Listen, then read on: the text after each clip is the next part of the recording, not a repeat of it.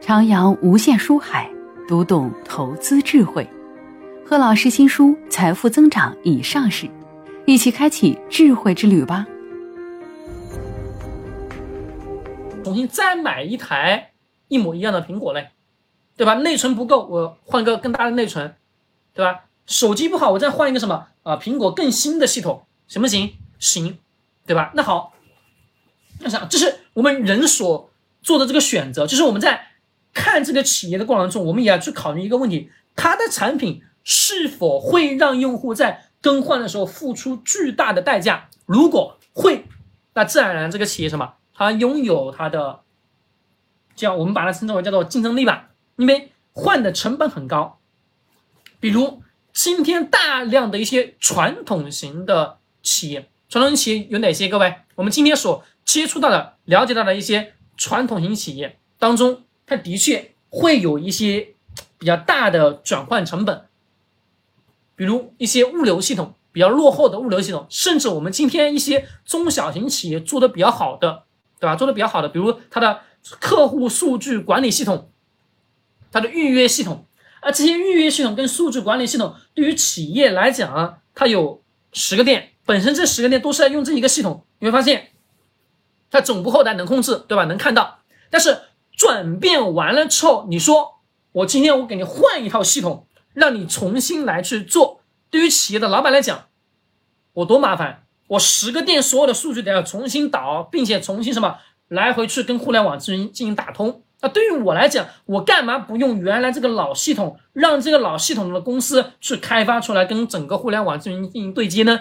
实际上不行。那各位，这过程中大量的这种企业，它转换成本变高了，而且数据迁移又会显得很麻烦，也会什么让用户最终还是选择你。那对于这样的企业来讲，它有一定的什么经济的这个护城河的优势，但与此同时。这个过程跟路径的过程，它的转换的路径过程中，本身让用户觉得麻烦，那用户给自然而然什么不会去选择，他也会觉得我今天选择了这个系统，我用了两到三年了，再换一个我会觉得什么特别麻烦。就比如你们自己正常一样，我开某个开我自己的车开习惯了，我今天突然换一辆车去开，我会发现开的不习惯，对吧？那也是一样，这也是这只是说单纯的一种经济的护城河。那我想，如果企业单纯的依靠这一个点来维持企业的三到五年甚至十年的业绩增长，它的三到十年的业绩增长，那我们想能不能保持这个增长呢？要思考，就是我们得要想想，就是我们单纯依靠这一个所谓的这个护城河，对吧？它的呃转换成本高，它的经济规模以及市场份额足够大。我们要想到另外一个问题了，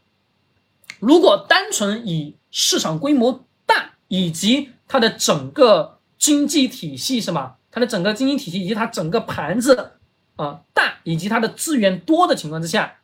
所代表的它经济有什么？有竞争优势，有好的什么好的选择，就是感觉不选它不行。但是我们仔细的回头想想，另外一个问题会会出现了。你所做的这些技术跟技能，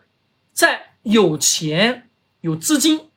有时间的前提条件之下，你告诉我能否会去把你这个方式方法给覆盖掉，给完完全全去模仿出来？各位行还是不行？如果能模仿，